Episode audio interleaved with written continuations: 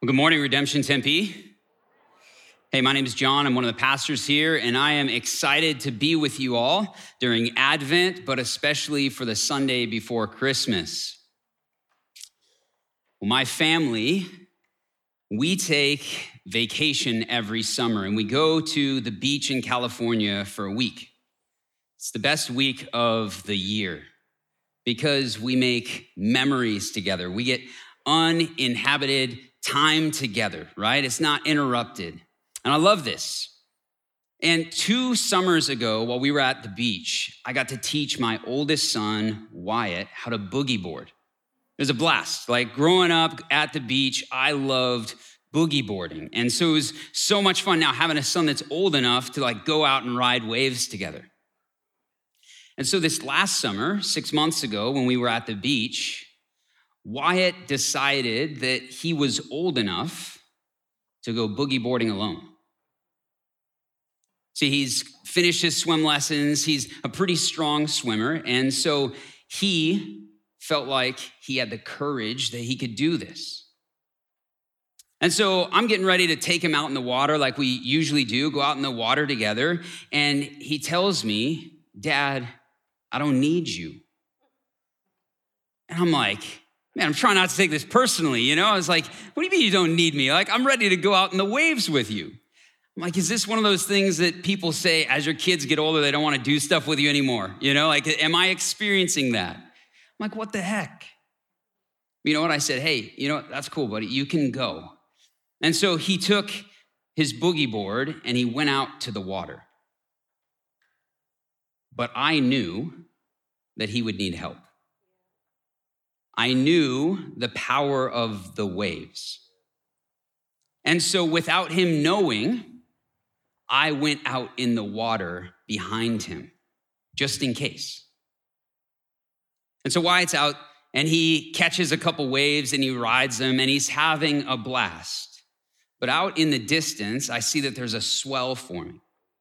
And as that swell gets closer, the wave starts to get bigger and it's coming up right to Wyatt.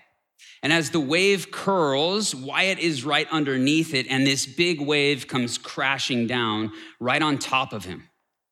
And it knocks him off of his board, and it takes him under the water. And just as he springs up off the ocean floor to try to catch his breath, there's another big wave that comes and it crashes right on top of him again and takes him back under. He's panicking, disoriented from the waves that keep hitting him. He begins to feel the inability to breathe underwater. And as I'm out in the water, I see this, and so I rush over to him. And I stretch out my arm and I grab a hold of him and I pull him up out of the water. The outstretched arm saved him. Who is going to stretch out their arm to save you? When the waves of life come crashing down, when you realize you're in over your head, when maybe you feel like you can't even catch your breath, who is going to stretch out their arm to save you? As we look at the conclusion of Mary's prayer this morning, we're going to see how she answers this question. And so, if you would pick up your Bibles, we're going to be in Luke chapter 1 in the Magnificat that we've been tracking through the last four weeks. And we're going to be looking at the end of her prayer, specifically in verses 54 and 55. This is what Mary prays. She says, And he, God, has helped his servant Israel in remembrance of his mercy. As he spoke to our fathers, to Abraham, and to his offspring forever. Mary, Mary's praying and she says, God has helped his servant Israel. So, the first thing we see Mary celebrating is that Jesus is God's arm. He's God's arm. He is the outstretched arm of God to save. The language that Mary uses in her prayer, though, is in the past tense. He has helped. See, but she's speaking in what is known as the prophetic past tense. And what that means is that she's speaking about the future work of God as it being so certain that she's using past tense, that it's accomplished. And so she says, God has helped Israel. This word in the original language for helped means to take hold of. It's the image of an outstretched arm. See, this is significant in the Old Testament because the outstretched arm of God communicated the ways that God showed up for his people.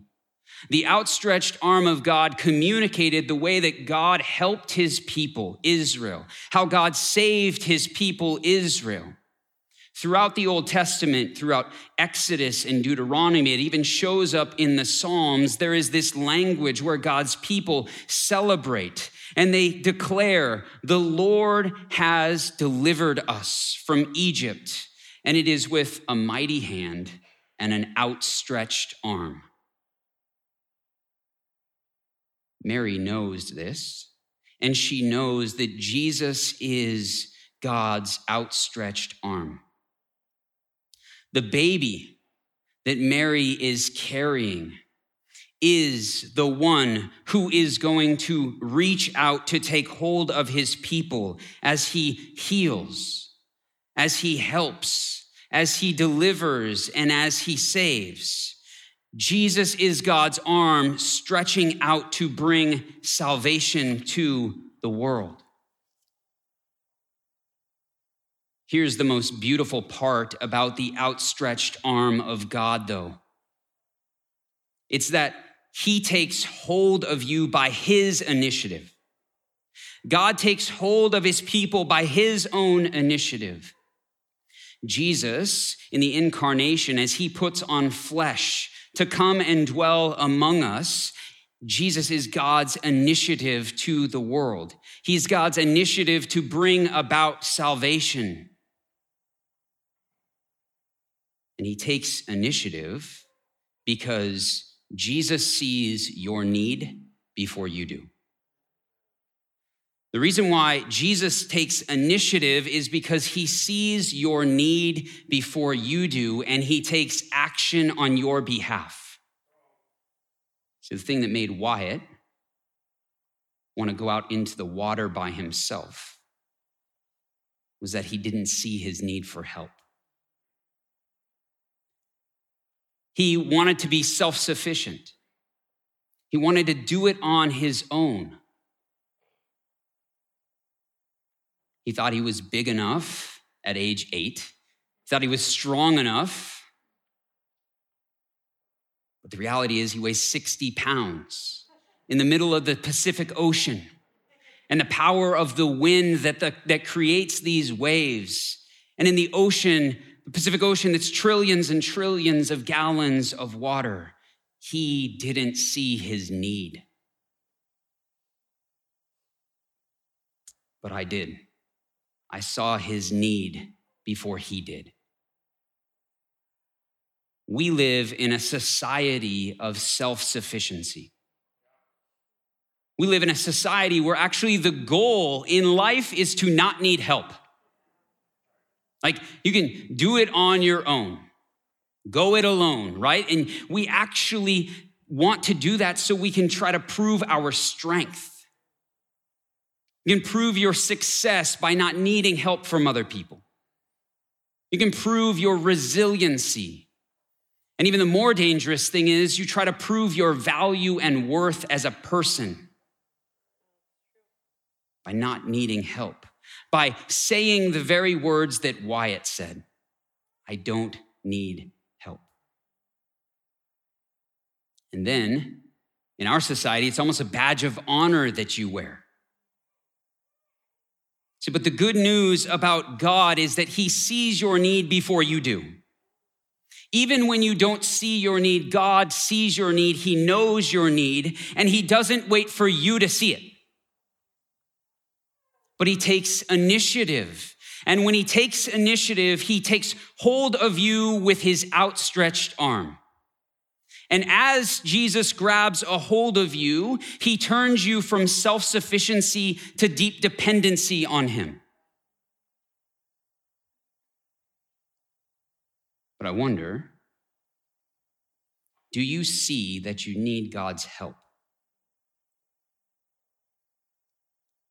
Because some of you are here this morning and you're swimming like Wyatt. You're trying to do it on your own. You're trying to be self sufficient. And maybe you're trying to prove yourself by this. If that's you, how's that going for you? How's it working out? Maybe you might say, hey, it seems like it's going all right. But you were not made for self sufficiency. You were created to be dependent. You're created to be dependent on God. And so, if that's you and things might seem like they're going okay today, let me tell you that there is a day coming when the waves are going to come crashing down. And there will be a time where you feel like you are drowning. For others of you, maybe you realize and you see your need for God. You see your need for His help in your life, but there are still areas in your life where you're trying to keep Him at a distance.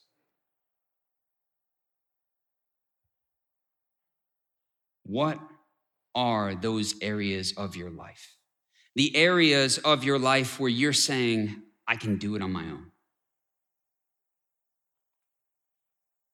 Jesus wants to uncover the areas of your life where you're trying to be self sufficient. Because he is the outstretched arm who wants to take hold of you and turn you from self sufficiency to deep dependency on him today. Mary continues, she says, He has helped his servant Israel in remembrance of his mercy. In remembrance of his mercy. See, the second thing that we see Mary celebrating in this part of her prayer is that Jesus is God's heart. Jesus is God's heart. He is the mercy of God who embodies compassion in action. See, in scripture, mercy and compassion are intricately connected, they're woven together in the Bible. And one of my favorite definitions of mercy is compassion in action. Mercy is giving aid to someone in need someone who's in debt, who's in need of help in some way, shape, or form, mercy is giving aid to that person, especially when they have no claim to favorable treatment. Mercy is the aid of the outstretched arm. It's the outstretched arm that grabs Wyatt as he's underwater. And throughout the Old Testament, God's people are in troublesome water. See, Israel is in troublesome water, and what we see throughout Israel's story in the Old Testament is that God is merciful to them. Not once, not twice, but over and over and over again. See, it's in spite of their unfaithfulness to him, in spite of their rebellion, in spite of their idolatry and their injustice, the ways that they grumble about him and complain about him, but God shows them mercy. There's, when you read the Old Testament, there's a lot of mercy happening. In the last 18 months, there's been a lot of Zoom happening, right? We've all had Zoom meetings. There's been a lot of Zoom happening, maybe not as much now, but all of us have experienced Zoom fatigue, right? It's real.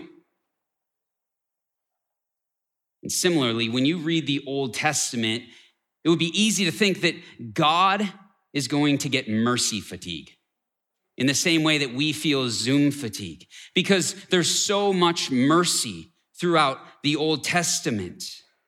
But thank God that he doesn't. because we need his mercy time and time and time again. But here's why God doesn't get tired of showing mercy. Here's why he doesn't get mercy fatigue and why you see so much mercy in the Old Testament it's who he is, it's his character. See, when Moses asked God, reveal yourself, God says, okay, Moses, if you want to know who I am in my self revelation, I'm going to meet you and I'm going to tell you who I am. I'm going to introduce myself to you. And in Exodus 34, verse 6, God reveals himself to Moses and he says, Moses, this is who I am the Lord, the Lord, a God merciful and gracious, slow to anger, and abounding in steadfast love when God introduces himself, he says, If you want to know something about me, the first thing that you need to know is mercy. I mean, if you want to know my name, this is what you need to know I am merciful. And Mary praises God here in her prayer, and she's celebrating God's mercy because she knows Israel's story. She knows the story of her ancestors. And so she's proclaiming thanks to God for all of the ways that he's remembered his covenantal love for his people. But now, Mary is experiencing God's mercy for herself. Mary's experiencing God's mercy in her womb. That Jesus is God's mercy. This baby in her womb is the very mercy of God. And now he's coming into the world so that people can see and experience the beauty of God's heart. As Jesus is being formed in the womb. His hands are being formed. Mary is celebrating because these are the very hands that would one day reach out and display God's mighty acts of mercy to the world. See, there's no better picture of mercy than Jesus' life in the Gospels. One of my favorite examples, places where this is so evident, is in Matthew chapter 9. Because Matthew tells us in chapter 9, 9 that Jesus saw a multitude of people. He saw crowds. This is what he says. Matthew writes this He says, When Jesus saw the crowds, he had compassion for them because they were harassed and helpless, like sheep without a shepherd. And so Jesus saw these people, he saw the crowds, and they're harassed and helpless. And what Jesus doesn't do is he doesn't say, oh, sucks to be them. He doesn't say, oh man, I, I wish that they were in a different situation. Ah, oh, that's too bad. I'm going to go on with my day. That's not what Jesus does. But as Jesus sees the crowds, it says that he feels compassion, that he's moved with compassion. And every time that Jesus feels compassion, it always leads to action in the Gospels. It's because mercy is compassion in action, and Jesus is the mercy of God. And so when he sees this crowd and feels compassion, this is what he does in Matthew 9 it says that he heals every disease and affliction. He healed a paralytic. He cast out demons. He heals the blind. Jesus is God's heart who demonstrates mercy towards people. And at the end of Matthew 9, what I love is Jesus tells his disciples, The harvest is plentiful but the laborers are few. Church, we are the laborers who get the great joy of embodying God's mercy to others. And this is who we want to be. We want to be a people moved to action. It's the very reason why during Advent, we've been saying this over and over is that we want to be a people of prayer and action in response to the God who hears our prayers and takes action. And here's what I want to say you all have done this, and I want to thank you. I want to thank you for the ways that you guys have been a people of compassion in action over this Advent season over the last month. Because here's what we've been doing. Jim said it when he was up here for the announcement. We've been raising the bar, right? It's like the high jump. We keep raising the bar higher and higher, and you guys keep jumping over it. And you keep jumping over it. And, and, just even to say thank you for the ways that you guys have been jumping over the bar this season. I remember week one, we said, hey, we want to extend mercy to incarcerated families. And so we got Angel Tree, and you guys cleared that Angel Tree. Every ornament was taken off. And then the next week, it was, hey, we want to embody mercy and extend mercy to refugees who are resettling in our city. And we're going to do this with kitchen supplies. And man, you guys have brought so many kitchen supplies to our church that the church literally looks like Bed Bath and Beyond. Okay? There's so many kitchen supplies around here. And then the next week we said, hey, for at risk youth, we want you guys to donate shoes, but not just like any shoes. Don't donate like your ripped up yard work shoes we challenge you to donate your best. What is the best pair of shoes that you have? And donate them. And you know what? You guys took us serious. And here's how I know. I was in the sanctuary this week and I was walking by and I saw somebody donated their Jordan 11s in a really sweet colorway, too. And so somebody's getting a sweet pair of J's. And, I, and I'm a sneakerhead. And I was like, okay, yes, they're taking us serious. You guys are really doing it. See, but you guys have jumped over the bar. And then we have financial generosity to our Advent offering that you guys have been giving to so that we can extend mercy to others. And so I just want to say thank you. Thanks for doing that and participating with us in that. And also to encourage you, let's continue as we have another opportunity that you heard about in our interview announcement with Young Lives. We have another opportunity not just to give financially, but to actually give of our time, to provide free childcare for Young Lives families. And, and hear me, I got three kids. I know that childcare is the mercy of God for parents. Okay? Like, I know that. And that's when you got to pay for it. And when it's free, it is the mercy of God. Okay? And so we have this opportunity.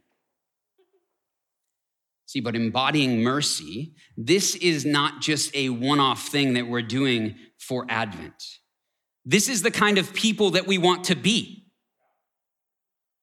And it's not just who we are collectively as God's people. Yes, it is that, but it's also personally in your own life. It says you see Jesus move towards people with his mercy. His mercy moves him towards people. Is there someone in your life that you actually have trouble moving towards? Is there someone in your life that maybe you've been avoiding?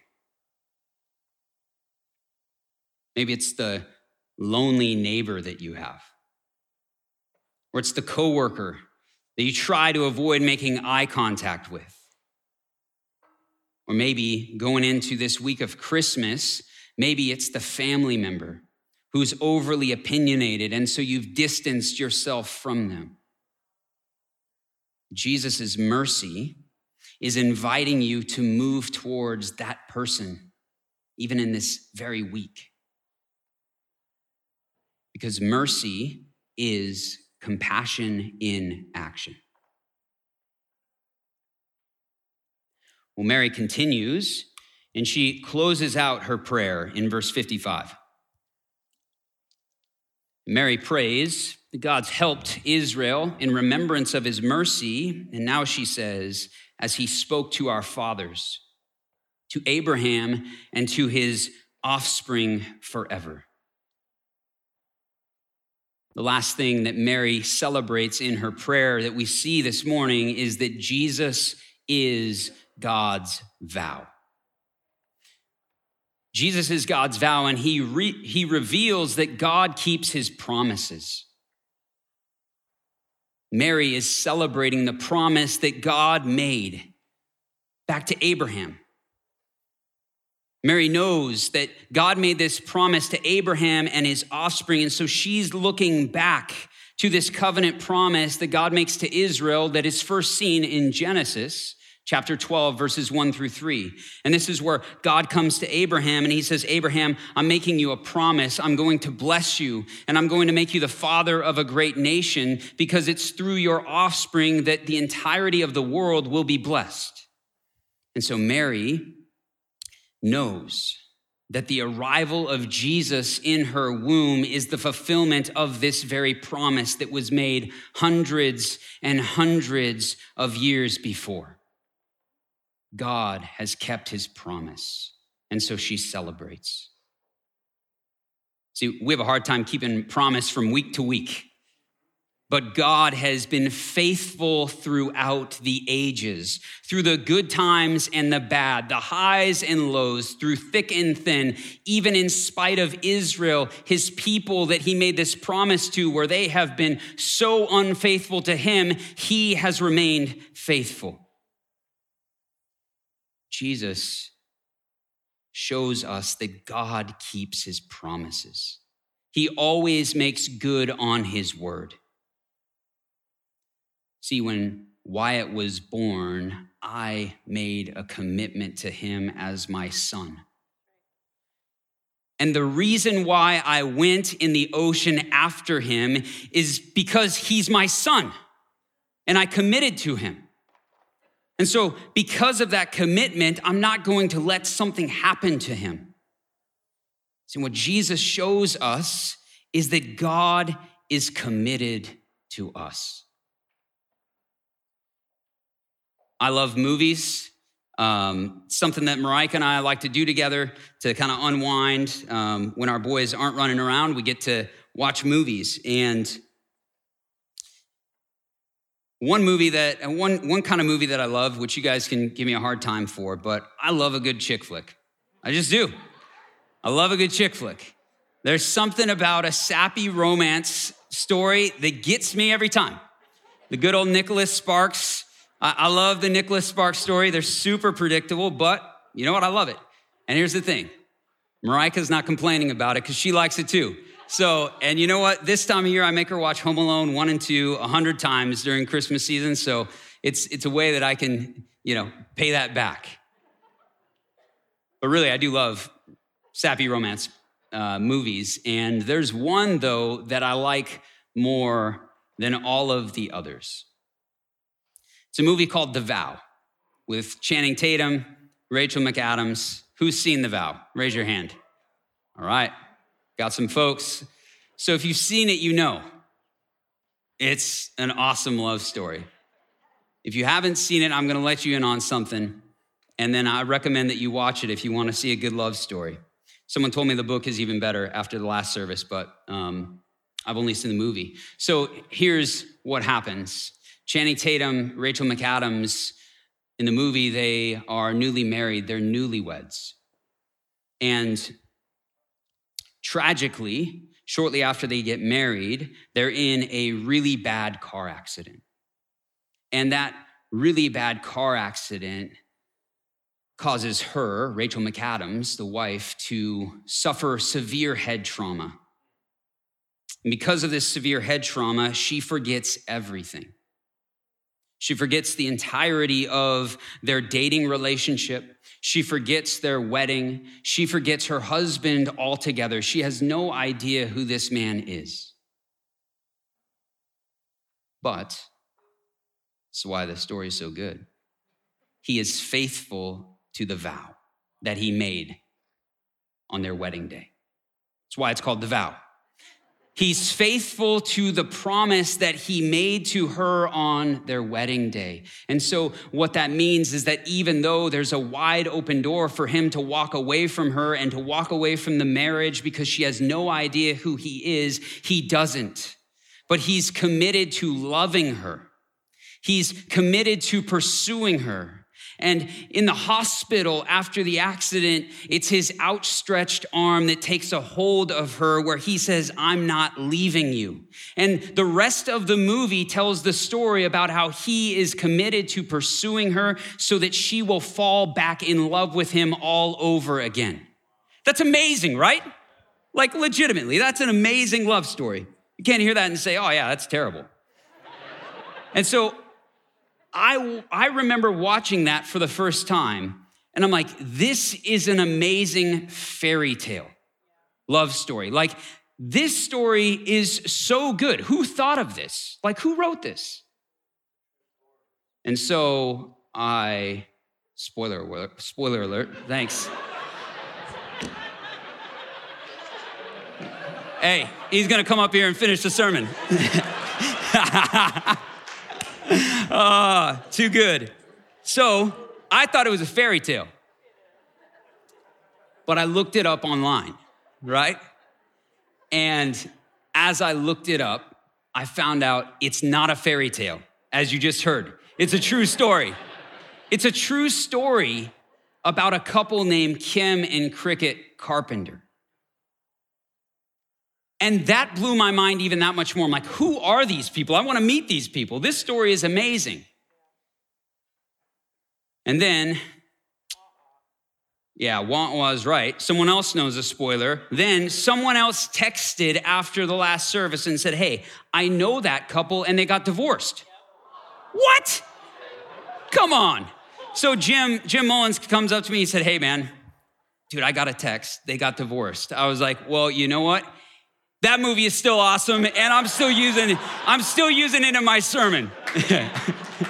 Because it just illustrates my point that much more about Jesus. oh man. So, man, they're still married in the movie. See, you guys are awesome. So before I knew that they got divorced, I found out that they're that this is a, a real couple and I was asking myself, how can a story this beautiful about faithfulness be true? And clearly that story ended for them because they got divorced, which raises the question even that much more. Because even the depiction of their faithfulness ended at some point in time. But the Christmas story of faithfulness is not a fairy tale either. The Christmas story is not a fairy tale. It is real, it is true, and it is far more beautiful than the movie The Vow because Jesus is God's vow to us. The Christmas story is about the faithfulness of Jesus who comes for his bride. You are his bride and you have forgotten who you were made for because of the trauma of the fall when sin gave you spiritual amnesia. But, but, God has not forgotten you. God has not forgotten you. And Christmas is about how God has remembered you. It's about how his mercy has come to you in Jesus. And Christmas is where Jesus stretches out his arm and takes hold of you so that you can experience the beauty of his love. Amen? Amen? What I know is that some of you are here today and you feel like you're drowning. Christmas is good news because Jesus is the outstretched arm of God who saves you. And some of you are here this morning and you feel like God doesn't care. Christmas is good news because Jesus reveals his heart is for you and he extends his mercy to you. Some of you are here this morning and you feel forgotten. But this is a hard season. The holidays come around every year and it's painful and you feel forgotten. But Christmas is good news because Jesus is faithful and he never forgets you, and he never forgets his promise. Says we close Mary's prayer, the Magnificat. Mary celebrates the arrival of Jesus because he is the arm of God that stretches out to take hold. Because he is the heart of God who extends mercy. And because he is the vow of God who fulfills the promises that were made so long ago. And so I want to invite you to celebrate. In the same way that Mary celebrates in this prayer, we want to celebrate Jesus, and we're going to do that by taking communion. Because as we take communion here in a few moments, this is where God dove into the water that you were drowning in. This is where he dove into the water with his body and he shed his blood as he was rescuing you in order to save you. And so, as we partake in communion, let us celebrate Jesus. That the bread represents his body that was freely given for us, and his blood is represented in the wine or the juice that was shed for us. And so, with that, let us close as we pray. Jesus, we thank you for this season of Advent, Lord, that means arrival. As we celebrate your arrival, Jesus, we celebrate that you are the very arm of God that reaches out to save us. Lord, to save us from what we're drowning in in life, but ultimately to save us from our sin, Jesus. That you are God's heart, the very mercy of God who has come to extend your mercy to us.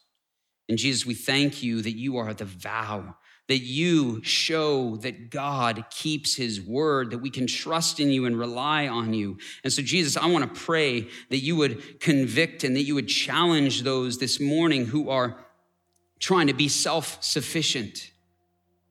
Lord, that you would uncover those areas, the ways that we're keeping you at a distance and saying, no, I can do it on my own. Jesus, that you would empower us with your spirit, that we could embody your mercy in the world, Lord, through Advent, but also, Lord, not just this season, but that we, we would be a merciful people, Lord, who are move, that we move towards people. And Jesus, that you would bring great comfort to those, Lord, who have experienced broken promises and unfaithfulness in life, Lord, that you would be the comforter, that they would know that you will never break your promise, but you are faithful and so, Holy Spirit, would you meet us now, Lord, as we worship you? Lord, we want to celebrate in the same way that Mary celebrated in this prayer, in this song, Lord, throughout the ages. Lord, that we want to sing with her as we respond to the good news of your arrival. Amen.